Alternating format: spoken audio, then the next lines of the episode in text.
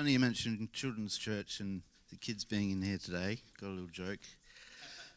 There was kids in the church and they were mucking around and being all noisy and stuff. And mum and dad are like, shush, shush, shush, shush, be quiet.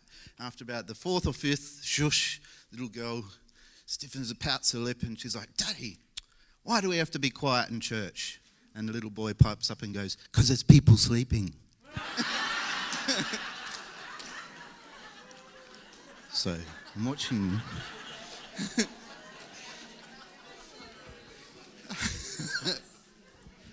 All right, we're doing the character of God. The character of God. Um, if you try and describe who God is, it could be difficult or overwhelming. But when people of the Bible times used to think about God, they would often explain it this way. Get my clicker. Woo! Off to a good start. Halfway through it says, God merciful and gracious, slow to anger and abounding in steadfast love and faithfulness. So today we're going to look at the quality of grace. But first, let's pray. Dear Lord, we thank you for today.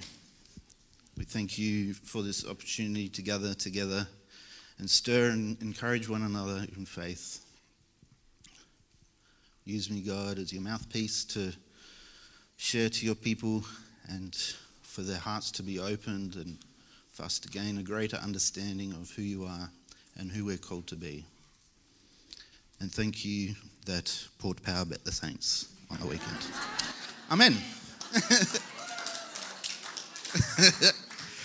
All right. There are 131 uses of grace in the Bible. In the English Standard Version translation, 124 are in the New Testament, and 86 of these are written by the Apostle Paul. So, two thirds of what grace is written about was written about by one man. And that's why we call Paul the Apostle of Grace. So there's two kinds of grace that I'd like to highlight today, and that is a grace that saves us and a grace that sustains us. Growing up, I've always learnt and known grace as undeserved favour.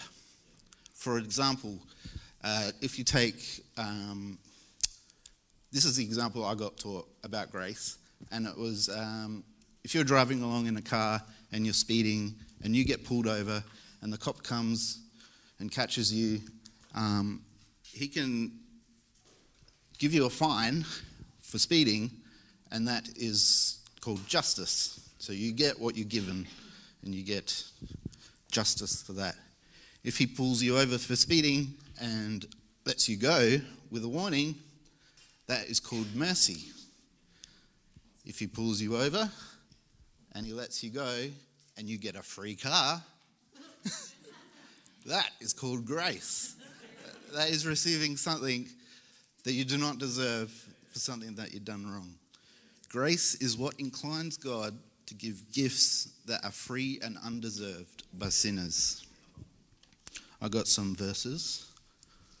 For all have sinned and fallen short of the glory of God and are justified by his grace as a gift through the redemption that is in Jesus Christ. But the free gift of grace is not like the trespasses. For if many died through one man's trespass, much more have the grace of God and the free gift by the grace of that one man, Jesus, abounded for many. So too, that the present time there is a remnant chosen by grace, but if it is by grace, it is no longer on the basis of works. Otherwise, grace would no longer be grace. So, a long time ago, once upon a time, I didn't have any tattoos. Believe it or not. I was a baby. I was a clean skin. And when I was about 20, I was like, that's it, I want to get tattoos. Obviously, I have an addictive personality, and I've got quite a few now. But the very first tattoo I got uh, actually is across my back. It's really big, and I got Grace tattooed across my back. Um, no, I'm not showing you. you see me later. My back. I'll slip it off. so I had this tattoo Grace, and then um, I was a prodigal son. If you've heard my testimony, I, um, I grew up in church, and then I walked away from God, and I um, met a girl at a church camp, and we had a baby together, and we didn't stay together. Um, and she moved into state, and I didn't get to see uh, my daughter grow up. But um, over that time, I felt hurt and betrayed by people and by church. I felt like I didn't get support. I didn't understand what was going on. Um, and yeah, it was a real hard time for me. So I threw myself into my music and playing in bands and the music scene and, and, and tried to uh, suppress my pain with, you know, drugs and alcohol and all that stuff, all those worldly things. Um, and I felt guilty and shameful, and I felt like I deserved it, you know, um, because I didn't stay with her mother and, and stuff like that. And I really beat myself up for a long, long time. And um, it wasn't until I got to the end of my rope that um, that I come back to God after being away on a tour and I was playing in a band. Our band just released a CD and we'd just done a tour up the east coast of Australia and starting to get played on Triple J radio and all this stuff. And people are like, yeah, you're doing really well. Your band's going to take off. And, you know, but I was just so unhappy and depressed and um, none of that fulfilled me. Um, so I decided to, uh, that I wanted to kill myself. And um, I ended up in, in uh, this girl's room and I just said, like, God, I've tried in my strength to live a life and to, to do things my way and I can't do it. Why don't, like, I want to kill myself. I want to take my life. So why don't I just give you the one thing that I don't want?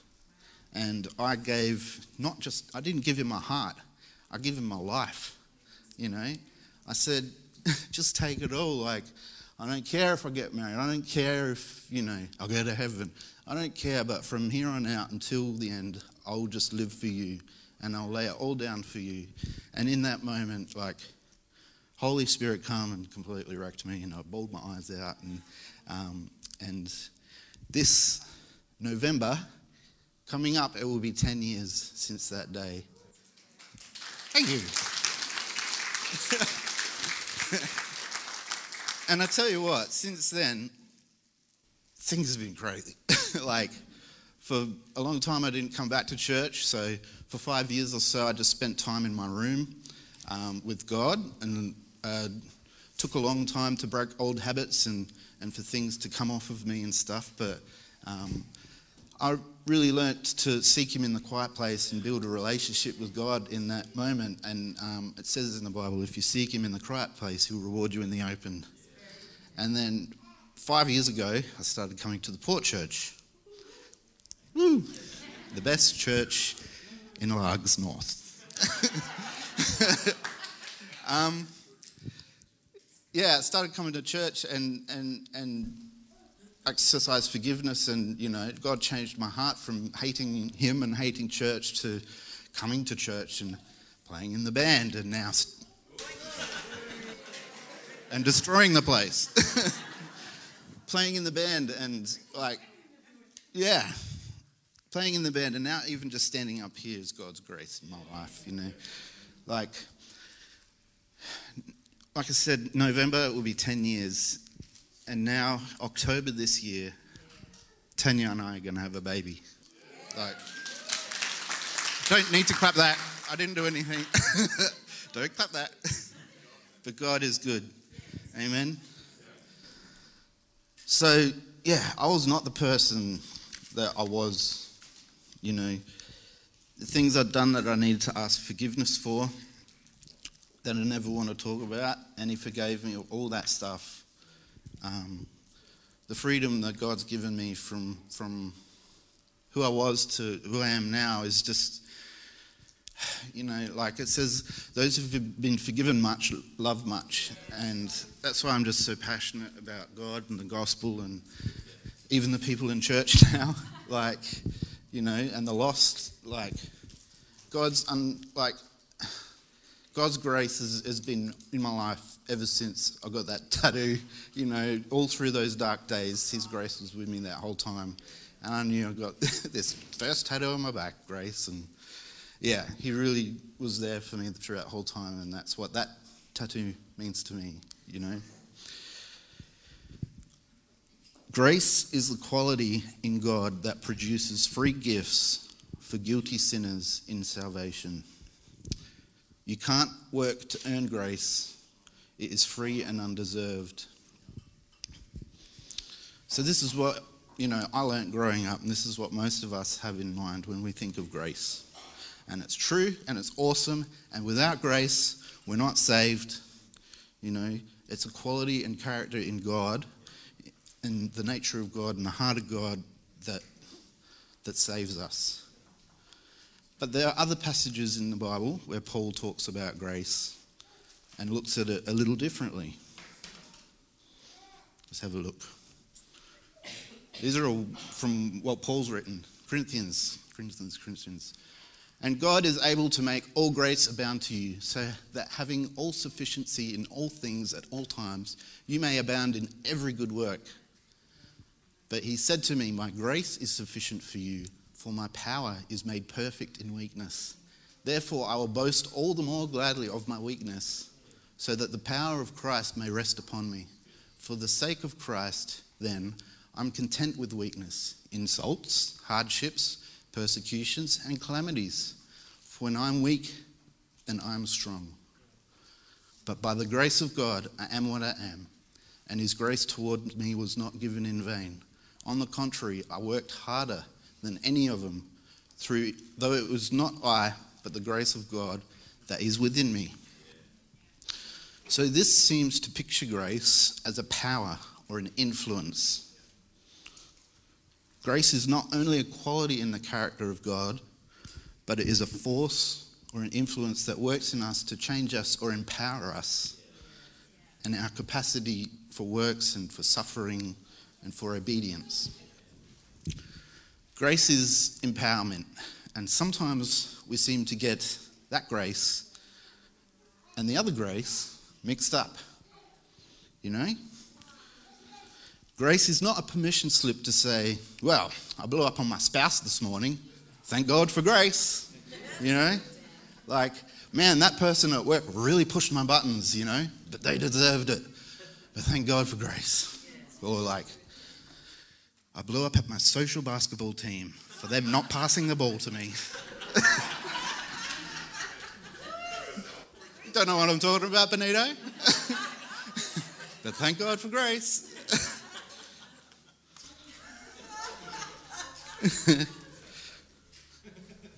thank you.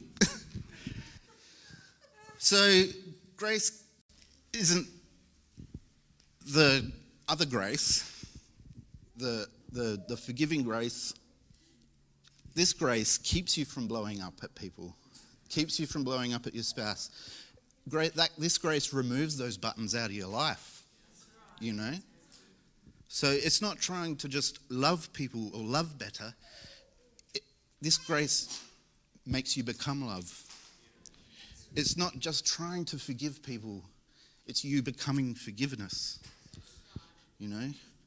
Grace is God's willingness to use His power on your behalf to empower you to be something you can never be on your own.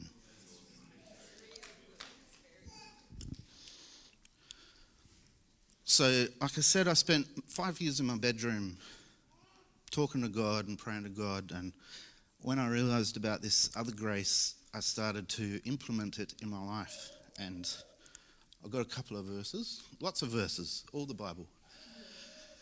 Romans 5, halfway through here, it says, Much more will those who receive the abundance of grace and the free gift of righteousness. So, what does it mean to receive an abundance of grace? And what does that look like? Also in Ephesians, it says, For by grace you have been saved through faith. So, grace through faith, what does that look like? Like I said, I've been in my bedroom for five years before I even come back to church, and I spent a lot of time in there shouting and talking to like just to be the air, like thin air, you know. Um, and in that time, when I learnt this and was reading the Bible and reading what the Bible said about me, I was making faith my reality. You've got to make faith become your reality. Our hearts must be established in faith. We must be the, it says we must be the stewards of our hearts and work out our fear, our salvation with fear and trembling. So we don't try to believe God's love for us. We know God's love for us. You know, a lot of us try to chase a feeling and get sensual about it. But there's that little song that goes, Jesus loves me, this I know. For the Bible tells you so. No, it wasn't a feeling that you get at church or a tingle when you're lying in bed. You know, it's not that. The Bible says that He loves us. So why do we believe that? We're called to be believers, right? What do we believe? God loves me. This is what He says about me. So I used to stay in my bedroom and for hours, for years in my bedroom. When I understood this, then I could pray in a whole completely different way. And I'd get on my knees and I'd be like, God, I thank you that you've saved me from sin and death. I thank you that I am no longer a slave to sin or myself, but, you know, I'm alive in you, Jesus. I'm not a man with problems. I'm a man with an answer. And you say that, that, that I'm called to be holy and blameless, above reproach. Nobody owes me anything because everything I get, I can get from you, God. You know, I'm dead to sin. I'm alive in you. And your grace is upon my life because that's what the book says. And I prayed like that for a long time. And that's what you're supposed to do. You're supposed to kill yourself and resurrect Christ in your life. You know, it says put off the old and put on the new. You know, so what I'm doing in my bedroom is I'm releasing my desire to God, right? Because we can't make ourselves like God, but we can really want like be like God and follow Jesus. What it means to follow Jesus. So if I'm releasing my desire and I'm sincere, because it says the pure in heart shall see. So if I'm sincere about my desire, I'm like, God, I used to be like this, but you know, I used to be this horrible person that done all these horrible things, but I've read my Bible and this is who you say I am. So if I release my desire in the room and I say, I'm this and this and this and this, but God, you've called me to be this and this and this and I'm in my quiet place and I take that and, and I release that desire and I know that I'm I know I'm equipped and I know I'm qualified and you know that God's molding you and shaping you in, in those moments. We're going to bump into plenty of adversities. We're going to bump into oppositions and we're going to face trials in life. But if you know who you are, if you know your identity in Christ and who He's called you to be, that truth within you, what that becomes and what that looks like, is going to respond to those adversities when you face them. So it's not bump into a problem and then go turn to God and try and see if He can fix it up for you, or try and apply the sermon that you heard on Sunday and try and make that part of fixing the situation. No, you go to God and you turn to Him in faith, and you, that faith and grace connects and meets. And when you face that problem, grace is going to come through your life, and God and the gospel is going to come out and defend you in those moments.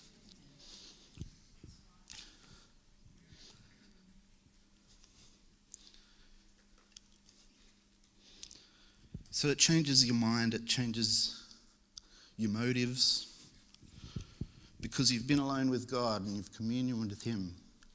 And in that intimacy, just like husband and wife, two have become one, and the Word has become flesh. So anytime you release faith, grace comes. No faith, no grace. But it is available. So if I'm releasing faith in the room, guess what has to be there? Grace. So, guess what's doing the work inside of me? Grace. I may not see it, I may not feel it, I may not know it, but I may, I may just be talking to the air. But the Bible says that I'm saved by grace through faith. So if I'm in faith, guess what has to be working? Grace. Make faith your reality. You know? Please don't get caught up in your feelings or your emotions. Jesus said, if you follow me, you must first deny yourself. And the Bible also says that the heart is deceitful above all things. Don't let your feelings or your emotions control you. Because if you live sensual, you'll pull your plug on faith and grace won't be there for you. You'll get caught up in people pressing your buttons. You'll get caught up in getting frustrated at your spouse. That's not what we're called to live. We're called to look like Jesus, and he didn't look like that. Every time you apply faith to truth about what he paid for in your life, grace comes to meet that faith and makes that truth a reality without you trying to bite your lip or trying to be someone.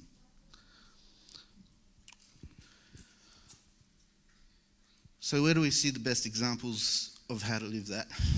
Old mate Jesus. Jesus embodied grace. He didn't just have the undeserved favor, but in other ways, he also displayed this other grace, empowerment grace to people.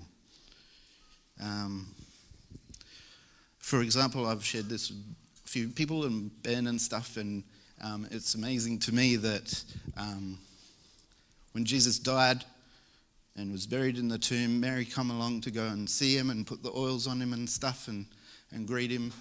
And he wasn't there. She was in the garden freaking out, and she sees the garden and she's like, They've taken him, he's kidnapped him, stolen Jesus.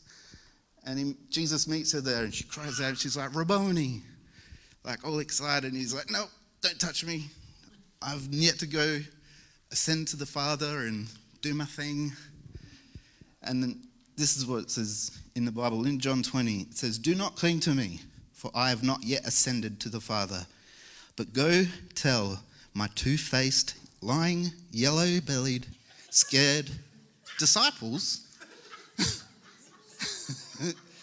that what it says? No. But that's what he could have said, isn't it? And do you know why that's funny? That's because that's the way we would react, you know? And that's why it sounds funny coming out of Jesus' mouth. And if we're called to be like Jesus, why should that come out of our mouth? You know?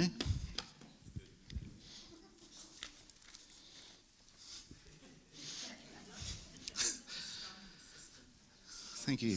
I'll show you that tattoo later. so, not only did Jesus treat people mercifully and forgive them and tell them to go and sin no more, but he also showed us how grace works through our life. And that is just one example of many I'm sure you can find. So I'm just going to sum it up here with a couple of verses. John 1 For from his fullness we have all received grace upon grace. For the law was given through Moses, grace and truth came through Jesus Christ. There's a quote from John Piper that I really think sums up grace perfectly. And he says, It is incredibly encouraging that God's grace is both the character of his divine heart to treat us better than what we deserve and is the extension of that character in practical help. also just think of uh, Matthew 12, where Jesus talks about the tree and the fruit, and he says, um, if the tree is bad, the fruit is bad. If the tree is good, the, the fruit is good. So um, it's not about making your fruit good, it's about making the tree good. And the fruit will flow from that. So, in finishing, I'm just going to finish this verse that I hope reminds us of the two kinds of grace that God has for us.